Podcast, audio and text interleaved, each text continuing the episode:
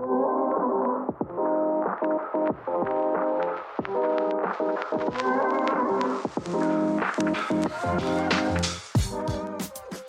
everyone. Welcome back to the Tar Heel Prescription, a student run podcast here at the UNC School of Medicine. My name is Peter, and today we are back with another episode of the Specialty Series. Today we'll be talking about my personal favorite, physical medicine and rehabilitation, or PM&R for short. Personally, from the day I learned about PM&R, I've been set on it, and super excited to learn more as I enter my clinical training. This is why I'm really excited to finally be highlighting this underrated specialty with a guest co-host and my co-president for the sports medicine and PM&R interest group here at UNC, Bina. My friend, would you please introduce yourself? Hi everybody. My name is Bina Amin. I'm a second year medical student here at UNC and like Peter said, a fellow PM&R enthusiast. I am so excited to be here today and introduce our very special guest, Dr. Lee Shuping. Dr. Shuping, thank you so much for being here. If you would, please tell us a little bit more about who you are and what you do here at UNC. Sure. Thanks so much for having me. My name is Lee Shuping. I'm an attending physician here at UNC in the Department of Physical Medicine and Rehabilitation. I also teach in the Department of Neurology I guess I wear many, many hats. I serve as our medical student advisor. Uh, I formally, I also serve informally, uh, nationally and regionally for the American Association of Physical Medicine and Rehabilitation, as well as the Academic Association of Physiatry as a formal mentor. Here at UNC, I'm the medical director of the concussion clinic, do brain injury rehab. I also attend inpatient We'll, we can get into all these things later as, as what you can do or choose to do in PM&R. Personally, I went to the University of North Carolina as an undergraduate back in the olden days when Dean Smith was still the coach. Um, I'm not going to tell you my real age, but I will say that I got dunked on by Vince Carter in a pickup game once. Claim to fame. Um, many, many better basketball players than me have been dunked on by Vince Carter, so I'm okay with t- telling that story. So, uh, yeah, I went to undergraduate. I actually went to uh, East Carolina University for a master's degree in physical therapy and worked as a physical therapist for several years, which is actually how I learned about physiatry as a specialty or physical medicine and rehab. When I went back to medical school, I think I was the only MS1 that even knew what it was. We didn't even have an interest group here at UNC, it had kind of fallen by the wayside. So, as an MS1, I was the PM&R interest group president and was the president for the next three years until we could drum up enough support for somebody to take it from me during my clinical years. I did my residency at the University of Virginia, uh, which we'll talk a little bit more about residency and what it entails later. But four years later, came back to UNC where they graciously welcomed me back as an attending, and I've been here ever since. And you recently got certified in traumatic brain injury. Is that, that correct? Is, that is correct. And we'll talk a little bit more about the certifications you can get. I'm currently uh, triple board certified in physical medicine and rehab, brain injury medicine, as well as electrodiagnostic medicine. Well, that sounds exciting. And it's a pleasure to have you here, Dr. Shuping. To dive right in, uh, could you tell us a little more about your personal journey into PM&R and how did you find yourself here and what experiences shaped your decision? Sure. Um, as several medical students may have lived through, I had a bit of a wandering road to medical school. I didn't start medical school until I was 29 years old. I worked as a physical therapist for several years. Um, coming out of undergraduate, I knew that medicine was what I wanted to do. I just didn't know how to get to it.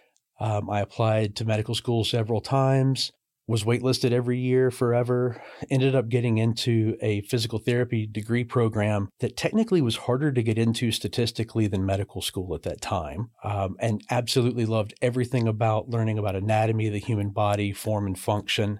And I think as I started working, my first job was at um, Warm Springs, Georgia, the Roosevelt Rehabilitation Institute, which was actually the first dedicated rehabilitation hospital in the United States.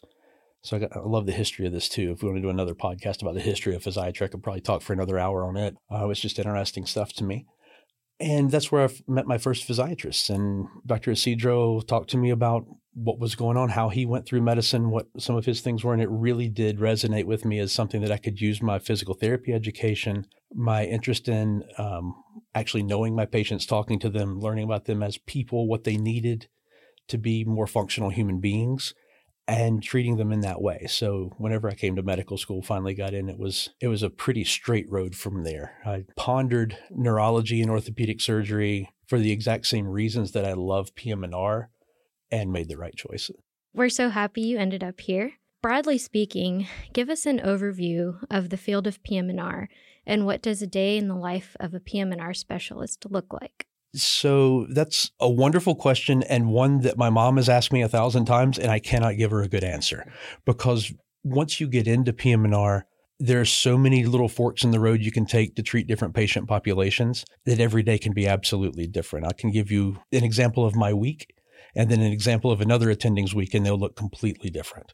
Um, right now, I'm attending on inpatient service. I, along with a PGY4 resident, round on between 8 and 12 patients every morning. This is inpatient rehab. They've already done an acute hospitalization. My particular team, we focus on polytrauma, multiple fractures, a little bit of brain injury, um, amputee medicine, and basically debility, things like that. We'll, we'll always see folks with strokes and things like that, but we have a dedicated stroke service, a dedicated spinal cord injury service, and now a dedicated brain injury service as well. Today, I attended there I also have a contract with occupational medicine here at the university where I serve as associate medical director for that as well. So the University of North Carolina employs about 40,000 people. And if someone does get injured on the job or needs to travel to a foreign country, they'll come to that clinic and get their immunizations. That's just another random way that physiatry can be integrated into a, a population. Uh, this afternoon, I'm doing electrodiagnostics or EMGs, nerve conduction tests, looking for uh, peripheral causes of nerve abnormality or damage or pain. And I think that's it today. Uh, that's enough for today. that's, that's enough for today. Um, other days, I do have outpatient clinic where about 60 to 70% of my patients are traumatic brain injury, primarily concussion. And almost exclusively non sports based. So, car accidents, traumas, things like that. Now, I compare that to, say, Dr. Christine Cleveland, who's our spinal cord injury specialist. She's in the inpatient hospital every day. She has clinic three days a week, one day a week with the, with the spinal cord injury service, the second day with a spinal cord injury service, plus a neurology or neurosurgery resident, and then another day in the transverse myelitis clinic with neurology. It can be whatever you want it to be. We have folks that don't do any inpatient at all. We have folks that do interventional spine, doing things like injections, um, axial, uh, epidural injections, things like that. Pretty much anything that you can imagine a person would go to a doctor and complain about from a pain standpoint or from a function standpoint or a weakness standpoint can be addressed with physical medicine. And kind of going off of that note, um, people often equate PM&R to physical therapy. Um, and I know you had some uh, experience there as well. Uh, what is the best way to explain the differences between these two related yet completely different specialties? Yeah, absolutely. I've, I get the question a couple of times a year. So, are you just a doctor in physical therapy? I'm like, me, yes, because I do have a degree in physical therapy, but most PM&R docs, absolutely not. Oh, we learn completely different things. The therapists are specialists in biomechanics. They are specialists in body movement and training. Physiatrists are physicians first. We manage things medically. We can and should be working with the physical therapist to come up with the best treatment plan. Um, I've found that I have a really nice working relationship with my physical therapist that I refer to just because I know what they're doing a bit more. And that's something I do encourage our residents and even medical students when they rotate with us to go hang out with the PTs and the OTs and the speech therapists and all of the other allied health specialists that can help with patients and learn what they do. PM&R is a team sport and um, it doesn't fit everyone's personality to be a team sport kind of person. And yeah, I, I think we'll go into more things later. Well, before we delve into some broader questions about the field, we would like to talk in more detail about the path to becoming a board certified PM&R specialist. Could you start by giving us a breakdown of the years between finishing medical school and becoming an attending? And what does residency entail in terms of training and work culture? So, how to get into residency? Um, it has changed quite a bit in the last 10 to 12 years. The secret, I don't want to say the secret's out, but the secret is emerging. Uh, whenever I came out of medical school matching, the average step one score was a 205 to get into PM&R, and 100% of US trained MD students, so not DOs, not reapplicants, nothing like that, got in. Last year, the average was 228, so actually above the national average for step one. And we had somewhere over 650 applications for 500 spots. So there were quite a few folks that did not get in. One of the things you may have heard of is the number needed to match, which is how many places should you be interviewing to assure yourself the best chance of matching. Whenever I was interviewing, it was five. Last year it was 13. So it's getting, it's much more competitive than it used to be. In general, to have numbers like that, just for example, we just finished our interview season here. We had about 540 or 550 applications for four spots. So there has to be cuts there. I mean, I hate the numbers because I think we lose a lot of good applicants because their numbers just aren't there. But you have to be able to triage down some way. We had 50 interviews, again, for four spots. So we'll find out in, in March the same as everyone else how we did and how they did. But it, it it's getting much more competitive than it used to be. Well, just a quick detour. I know you, you mentioned like step scores. How how is it going to be in the future when now is pass fail? Yeah, this is the last class that we can actually see their scores. One thing that we can see is MCAT scores.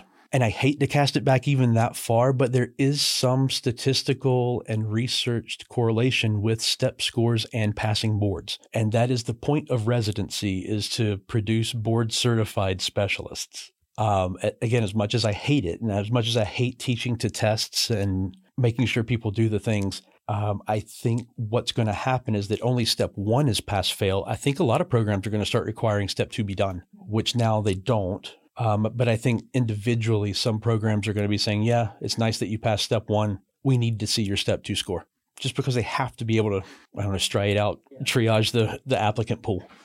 So let's break down the topic of residency programs and how interested students should go about choosing what programs they apply to. Can you tell us about the difference between categorical versus preliminary residency programs and the pros and cons of each? Also, are there differences in the experience at programs with smaller cohorts where there are only three to four residents versus bigger cohorts where there's more 10 to 15 residents? So, residency in PM&R, it is a four year total residency.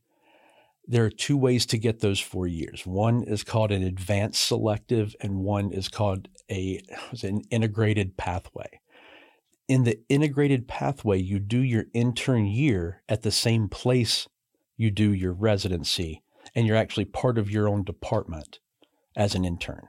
In an advanced selection match, you do either a transitional year or a you can do a an isolated internship wherever in the country you want to go, knowing that you match for your PGY one year separately than your PGY two year at the same time. And it's the same as radiology, the same as dermatology. Um, some specialty surgeries are that way as well. So, where you do a general surgical internship before moving to your specialty. So, UNC is a categorical match, meaning that when once you're here, your hours. As an intern, most of the time in those programs, they do their best to introduce you to the rest of the hospital. People you're going to be getting referrals from, types of evaluations you're going to need to be able to do.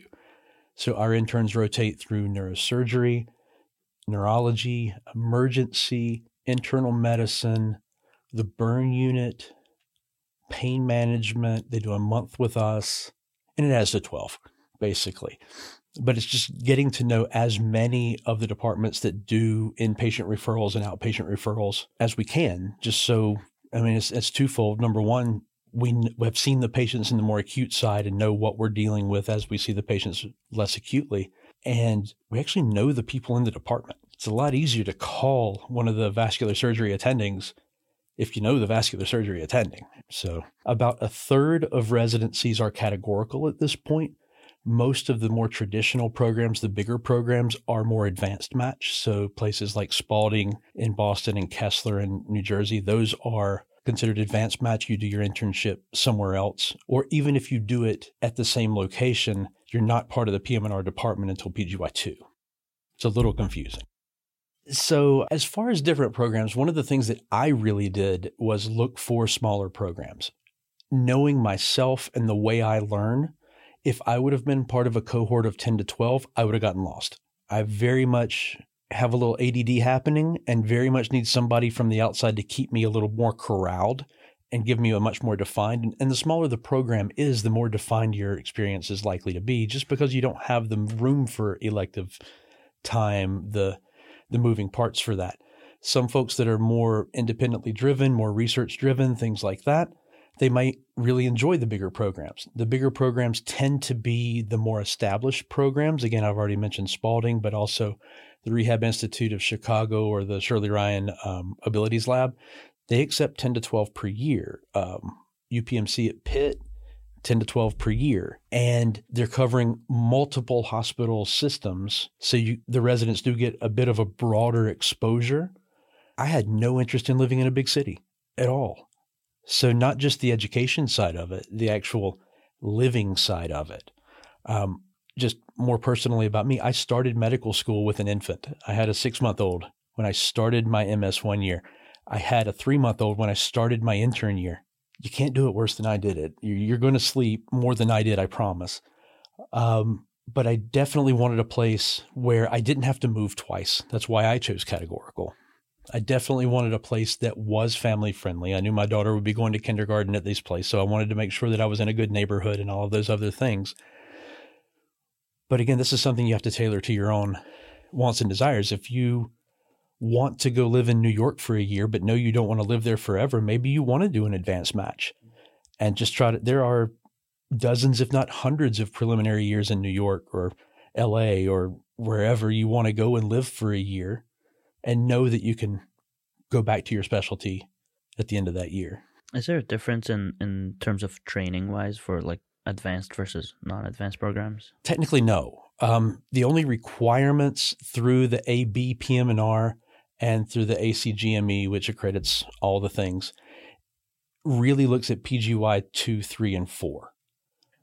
Uh, so any education that you're going to be getting as an intern is bonus. Tell us more about the PM&R residency program here at UNC. What is the general breakdown of training and what makes it a strong program? We do have a small cohort here of four per year. That's actually increased. We were at three. So just in the last year, we've gone up to four, one of the few programs that's actually expanding. Good news to the Exa- 500 applicants. yeah, exactly. There's one more spot.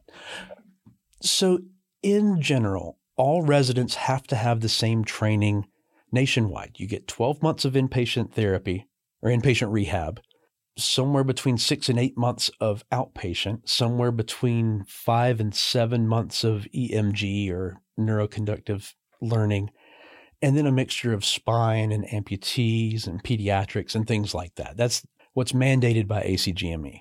Now, different schools can spread those out in different ways. UNC, we tend to do about eight months of the inpatient are during your second residency year, your first year as a PM&R resident in the department. So we try to get the bulk of inpatient in because that really does set the stage for outpatient. Quite a few of the patients that you're seeing as an outpatient were also inpatient at some point. So as far as continuing that continuity of care from the acute side to the acute rehabilitation side to the outpatient side. The rest of the PGY2 year is split amongst outpatient clinics being, you know, whichever attendings happen to have a need for a resident, be that stroke or spinal cord, or we have a long COVID clinic. Dr. Barada runs um, one of the first in its co- in the country. As a PGY3, it gets a little funky because that's when you start with EMG. You start with some of the more specialty clinics, pediatrics. Generally, outpatient, it really is a 40 hour work week. You're in at eight, you might leave at six if notes aren't done by the end of the day. In general, uh, you, you had asked about call.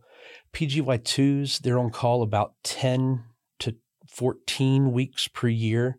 Um, and a call weekend is you come in, you round on the patients, you admit any new patients, and then call is from home. You don't spend the night in the hospital. You just have your phone on you. And if nursing has a question or if there's an emergency, then you come in. But since we are freestanding at, in Hillsborough at this point, we have family medicine colleagues. If someone's going to leave the floor, it's not for a rehab reason. It's for an emergency medical reason. So we've worked out a system with the family medicine group where they're going to manage, you know, acute coronary syndrome or new strokes or things like that and get people where they need to go. It makes sense. It doesn't always work that way. Um, it did not work that way at UVA. So we did all the medical management at UVA. So just one of your other questions was about how do other sim- other programs spread their clinic. At UVA, you did your entire inpatient as a PGY2. So you were an inpatient resident for 12 straight months, but then you were done. So pros and cons. That's a long year, but then you're done. I like how PM&R there's a lot of flexibility, and it seems like you can really do a lot of different things and not just be set on just one part of it. Right. Uh, or you you could, based on the flexibility that you were mentioning. It depends earlier. on what you want. Yeah. Um, you would ask about, you know, what's life like? You know, mornings start kind of early sometimes. We usually have to be in Hillsborough by eight. God forbid anyone just just coming off a surgical res- rotation. Yeah, there, you can you can be envious. It's fine. Uh, the um, the latest I think any of our residents leave at this point is six or six thirty. So we are nowhere near the eighty hours. Nowhere near it. We haven't had a single eighty hour work week violation at least in the last five years. And I don't think we get over 70 most of the time. Maybe some tough weekends or something like that. But that's not a thing. I mean, Uh, overall, it sounds like the perfect balance of I clinical so. work, I yeah. mean, that's that's why I'm here. I'm trying to I'm trying to sell it to people, uh, but not too hard because we don't. We kind of like it being a little bit of a secret. certainly good for us. We'll Yeah. apply in three years. three Yeah, yeah. years from now. Exactly. We'll keep it a secret for three more years, and once you guys are in, then we'll really start promoting. This episode is going out in 2025. Not not now. Love it. Thank you for breaking all of that down for us. Uh, could you briefly comment on the different pathways available to individuals after they finish their PM&R residency? And do you have any advice on finding a job after residency, whether that's private versus academic? All right, absolutely. So after residency, there there are many paths that a young physician can take. About half of folks graduating from departments at this point in time, and this is nationwide, do a fellowship. Uh, there are ACGME accredited fellowships in pain, stroke, brain injury medicine, spinal cord injury, and sports and palliative care. There are unaccredited specialties in electrodiagnostics, neuromuscular disorders, interventional spine, several things like that. Um, and it really just depends on what you want to do. If you want to be a proceduralist, where you're doing injections 20 hours a week and seeing patients 20 hours a week, well, maybe a an informal spine fellowship. If you want to treat people with chronic pain, you can do a chronic pain fellowship with anesthesia. It's it really does depend on the patient population you want to see. Personally, I chose not to do a fellowship. Uh, just knowing my own attention span, I like to be the jack of all trades. If you can't tell by my clinical schedule, um, I like having that change. I like changing gear gears in my head, seeing a, an amputee patient, and then seeing a myasthenia gravis patient, and then seeing a traumatic brain injury patient, and the different needs that each patient population has. I love that, and and that's why I chose to do what I did. I was also lucky enough to grandfather into the traumatic brain injury boards the last year that they let people grandfather into it, so I don't have to do a fellowship and still am brain injury certified. Um, that's just fortuitous timing uh, on that part, but it truly does. It if you want more of an outpatient life, then perhaps you do a fellowship. If you want more of an inpatient life, you don't necessarily need to unless you want to do spinal cord injury or brain injury or something like that. And um, in terms of finding a job after, it truly does depend on what you want to do. I knew that I wanted to teach. I knew I wanted to be associated with a medical school and academic population. And that actually really did narrow down my search.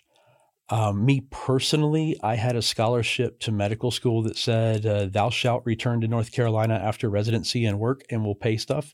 And if not, you owe us everything plus 10%. So it was like a pretty easy $125,000 decision to make. And, you know, there are only three places in North Carolina that have academic departments.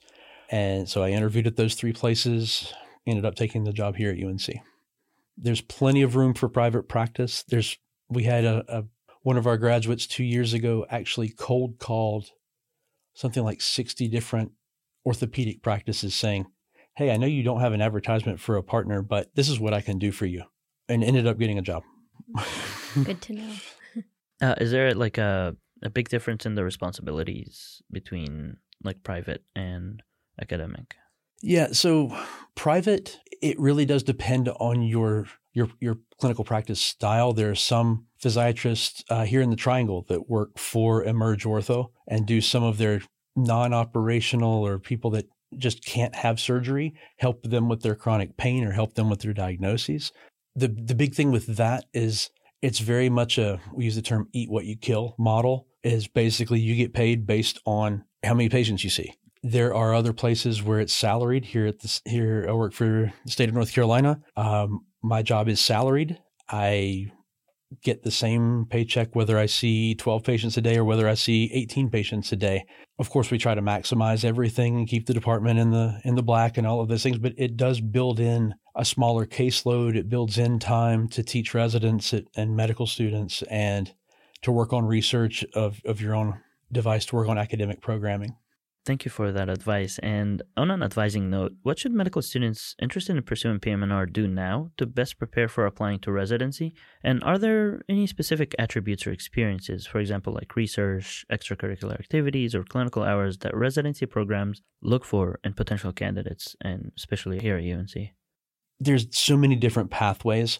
Traditionally, physical medicine and rehab is not such a research heavy specialty. I think that's changing. I think we're realizing the impact that we can have as physiatrists on the medical practice in, in general. So there isn't a new push for patient based as well as quality improvement style of research.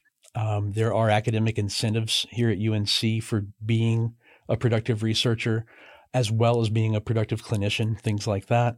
As far as applying to residency, research is not as important in PM&R yet. I think it's starting to change in the next couple of years. It's going to be one of those things that would be very nice to have a poster presentation on your CV, something with your home department. Um, if you don't have a home department, if you're listening to this from another medical school, search out a close department and search out an advisor. There are many, many ways to get your name out there and get even a case presentation, case study. There are enough interesting patients, especially in big academic centers, that deserve a little bit of light shown on them so you can learn something as a, as a group. Um, what is really more, much more important for me is not just volunteerism, but sustained volunteerism. I would much rather see an ERAS application where a person only volunteers at two things but has hundreds of hours at those two things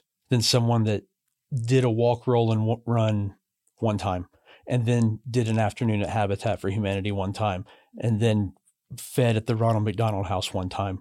If you work through, you know, your church or whatever other community organization, and every other Thursday you're at the Ronald McDonald House serving dinner, I see that as much more of a picture of your personality than you know, just spreading out into the wind. Yeah, that makes sense. We often hear that every specialty has a personality type. How would you describe most of the individuals that decide to pursue a career in PM&R?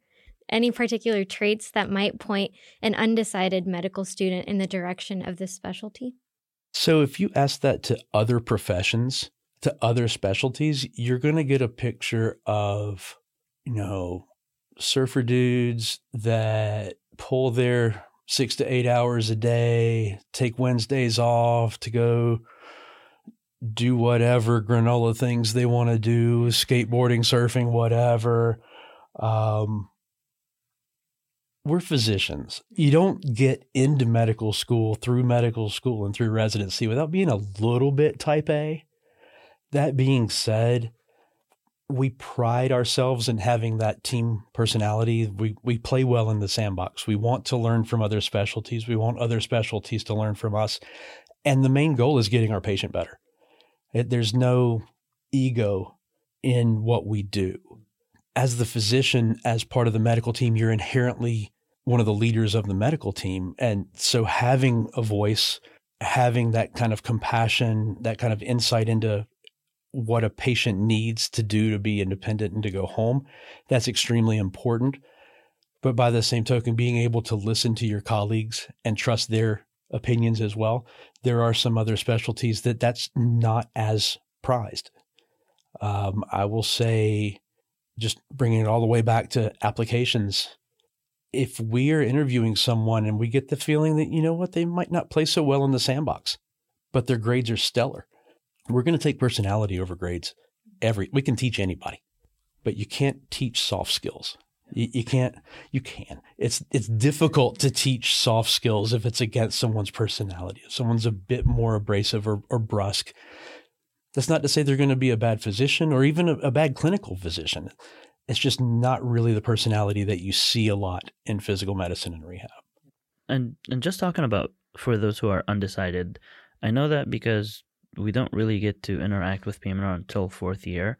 Um, what can students do during that fourth year to, to really make the most of their learning and, and see if this is the specialty they want to go and also leave a good impression on potential programs? No, absolutely.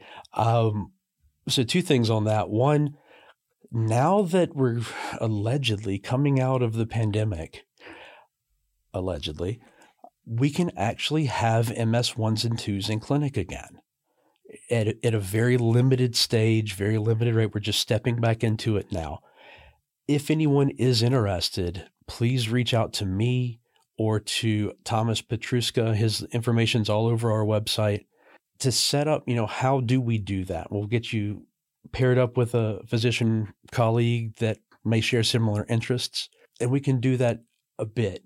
Now, with your MS3 year, your clerkship year, that's really kind of laid out for you. There's not a lot of play in that. Uh, one of the things that UNC's department did, or UNC's medical school did several years ago, was it took away your neurology rotation. You do have psychiatry, but neurology is an elective as well. If you feel like PM&R is something that you might want to pursue, I encourage doing a neurology elective because it is one of the electives you can do as an MS3. We see so many folks with neuromuscular and neurologic disease.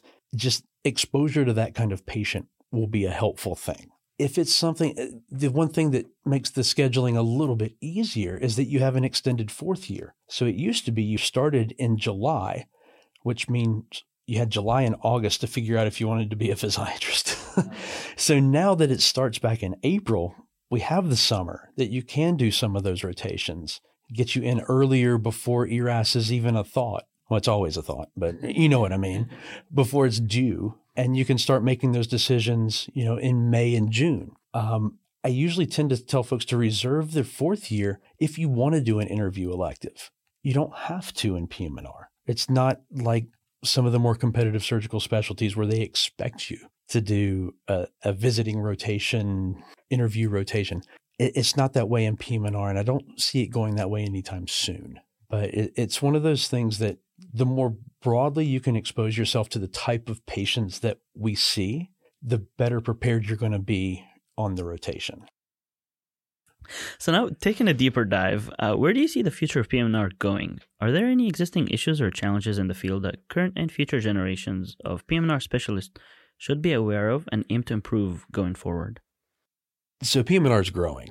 I want to say that the percentage of folks going into fellowship after has gone up from maybe 8 to 10% to over 50% in the last 25 30 years. It's it's a huge jump. And it's one of those things that a lot of other specialties are having troubles with is you know once you get folks that are so specialized what is a general physiatrist? And i think you know i've had a place that shall not be named, whenever I interviewed there for residency, I kind of told them, I don't, I'm not that interested in a, doing a fellowship. And they blatantly told me that, well, you have no future in academic physiatry then. And this was 2011, something like that. So it, it's one of those things that you can do whatever you want to. I don't, I'm not trying to be like the cheerleader soccer mom, but you can do whatever you want to in PM&R if you have the desire to do it, if you have you know the drive to do it.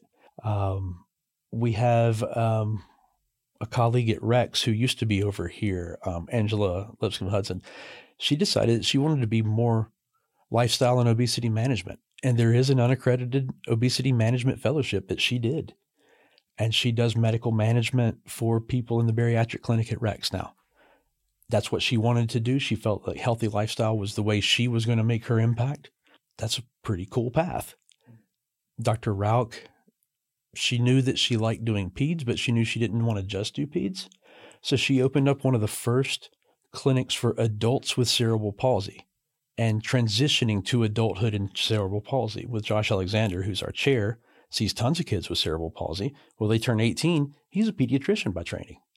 So he's got a, he used to just keep seeing them until they were 26, 28, 30. And now Dr. Rout will see them and help them transition into adulthood and, and depending on their level of deficit, help them with job placement, with college, with mobility, with whatever they need. Um, it's just whatever you want to make of it. If you can find a patient population that you're passionate about, you can start treating that patient population. I think also the first time I heard about esports. Um, so, Dr. Bartolo. so, we're still trying to figure out exactly how to maximize this. We're trying to get departmental um, Xbox S's or Xbox Ones. Um, we do have a few. She has sponsorships with Microsoft and with um, EA Sports and things like that. And she's working with several um, neuro optometrists. Like esports is a is a multi million dollar, I think, soon to be billion dollar industry.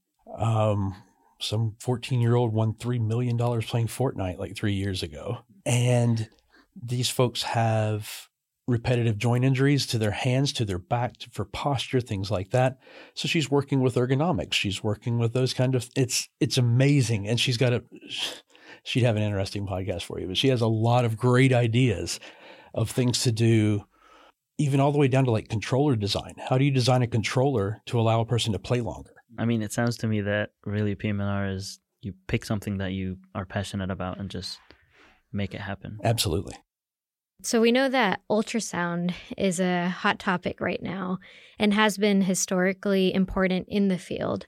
How is ultrasound used in the field today? And is ultrasound experience something you look for in a PM&R residency applicant? So, experience itself, whether or not you have it as an applicant, I think it's a positive if you have it, but it's not a negative if you don't.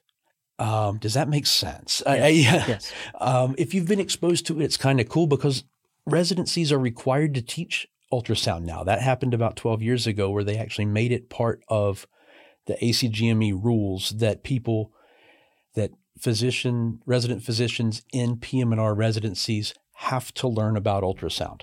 That's how important the ABPM&R and the AAPM&R feel it's going to be to the future of our field. Um, that being said, when I was in residency, it was not required, but we did have two practitioners that loved it. So I got quite a bit of experience with it early on. And there's plenty of places to get experience with it. You're going to see some on sports rotations. Um, you'll see some in our clinics. Dr. Carvelis, Chris Carvelis, basically teaches at a national level how to do ultrasounds for musculoskeletal evaluation and uh, needle guidance. Dr. Bartolo, that part of her sports training was to do sideline assessments with an ultrasound, to do guided injections, things like that. So I don't do it as much as I used to. I used to be one of the teachers of it back when our program was a bit smaller. Um, when I started, I was the eighth attending physician hired. I think we have 23 now. So program's exploding it, a bit, a bit. And um, I've gladly turned over those reins to Dr. Carvelis and Dr. Bartolo because that's what they do. That's what they were specially trained to do. Um, but I will say our residents get a huge exposure to ultrasound when they work with those attendings. At this point, we use ultrasound primarily for uh, procedural guidance, occasionally for diagnostics. If you just want to see, oh, is that nerve inflamed or is that uh, ligament? Does it look like you have some tendonitis? if you're having some issues or you, if you're up in the air about what exactly is going on and you don't want to send somebody for a $3,000 MRI and you've got an ultrasound machine right there, you just throw it on. Um, and, and that's where I feel like it has its best utility is right there in the clinic because it is a two minute test. If you, you turn on the machine, you put it on and you say, okay, that looks good. You turn, take it off and yeah. So on a more fun note, um, what is your favorite part of being a PM&R specialist? What keeps you anchored? We want to say it's been fun so far. This is more of a personal fun. Yeah, fair. fair, fair, fair. yeah, I was going to say on a fun note, but then I was like on a more fun note. On a more fun note. I love it. Yeah. No, I, I will say um, I love my patients. I love that I get to develop longer term relationships with some of these patients. I have patients that they're in their 20s and 30s, and I'm going to see them until I retire. They just, you know, given their functional status, they have issues that we're going to be talking about and tweaking for the next 30 or 40 years.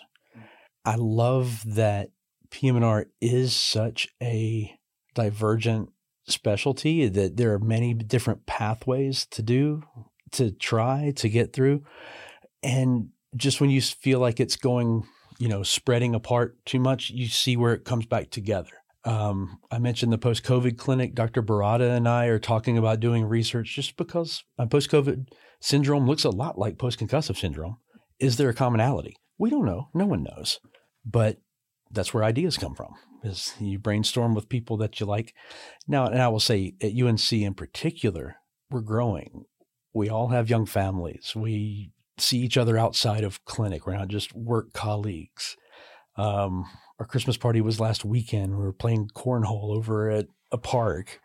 Um, we try to get together a couple of times a year just to, you know, remember that we're people and not just doctors. Um, and I think that's one of the huge things that PM&R in general puts forward, but something that our, our department and especially our chair, Josh Alexander, I mean, I told you before, he's a pediatrician. So he is a, just a wonderful human, um, just a kind person and made it his point when he became chair that he wanted the department to feel like a family. And you get that kind of uh, phraseology a lot, but it's very rare that yet they actually mean it the way you think they're going to mean it. So and it's in Chapel Hill. Who doesn't love this place? I mean, you can be outside or you can be inside. I went to the basketball game last night. It was phenomenal. well, I think those are all the questions we have for you today. We would like to leave room now for you to share any other thoughts or advice that you might have about anything really. So, clinical years, life, medicine. Life. Oh, God. I, was, I was prepared to talk about PM&R. I wasn't expected to talk about life. um, PM&R tends to attract people that truly want to help people. So no matter what you put in your med school application, of course you want to help people. That's why you become doctors. Uh, but we want to help people not just with a disease, we want to help them with function. We want to make them more functional human beings, whatever that means to them. If that means I want to be able to brush my own teeth, versus I want to be able to finish that 50 mile ultra marathon. It doesn't matter. That's what we do is, is try to make people able to achieve their goals and help them however they need to be helped. What a wholesome field and a wholesome answer. Um, I think that's a great note to end on. Dr. Shuping, thank you so much for being here and sharing some of your time and wisdom with us today. To our listeners, that was Dr. Lee Shuping and a quick snapshot into physical medicine and rehabilitation. My name is Bina Amin. And my name is Peter. Be sure to follow the Tar Heel Prescription on Instagram to keep up with our speaker highlights and latest episodes. And if you know someone who needs to hear this episode, please share it with them.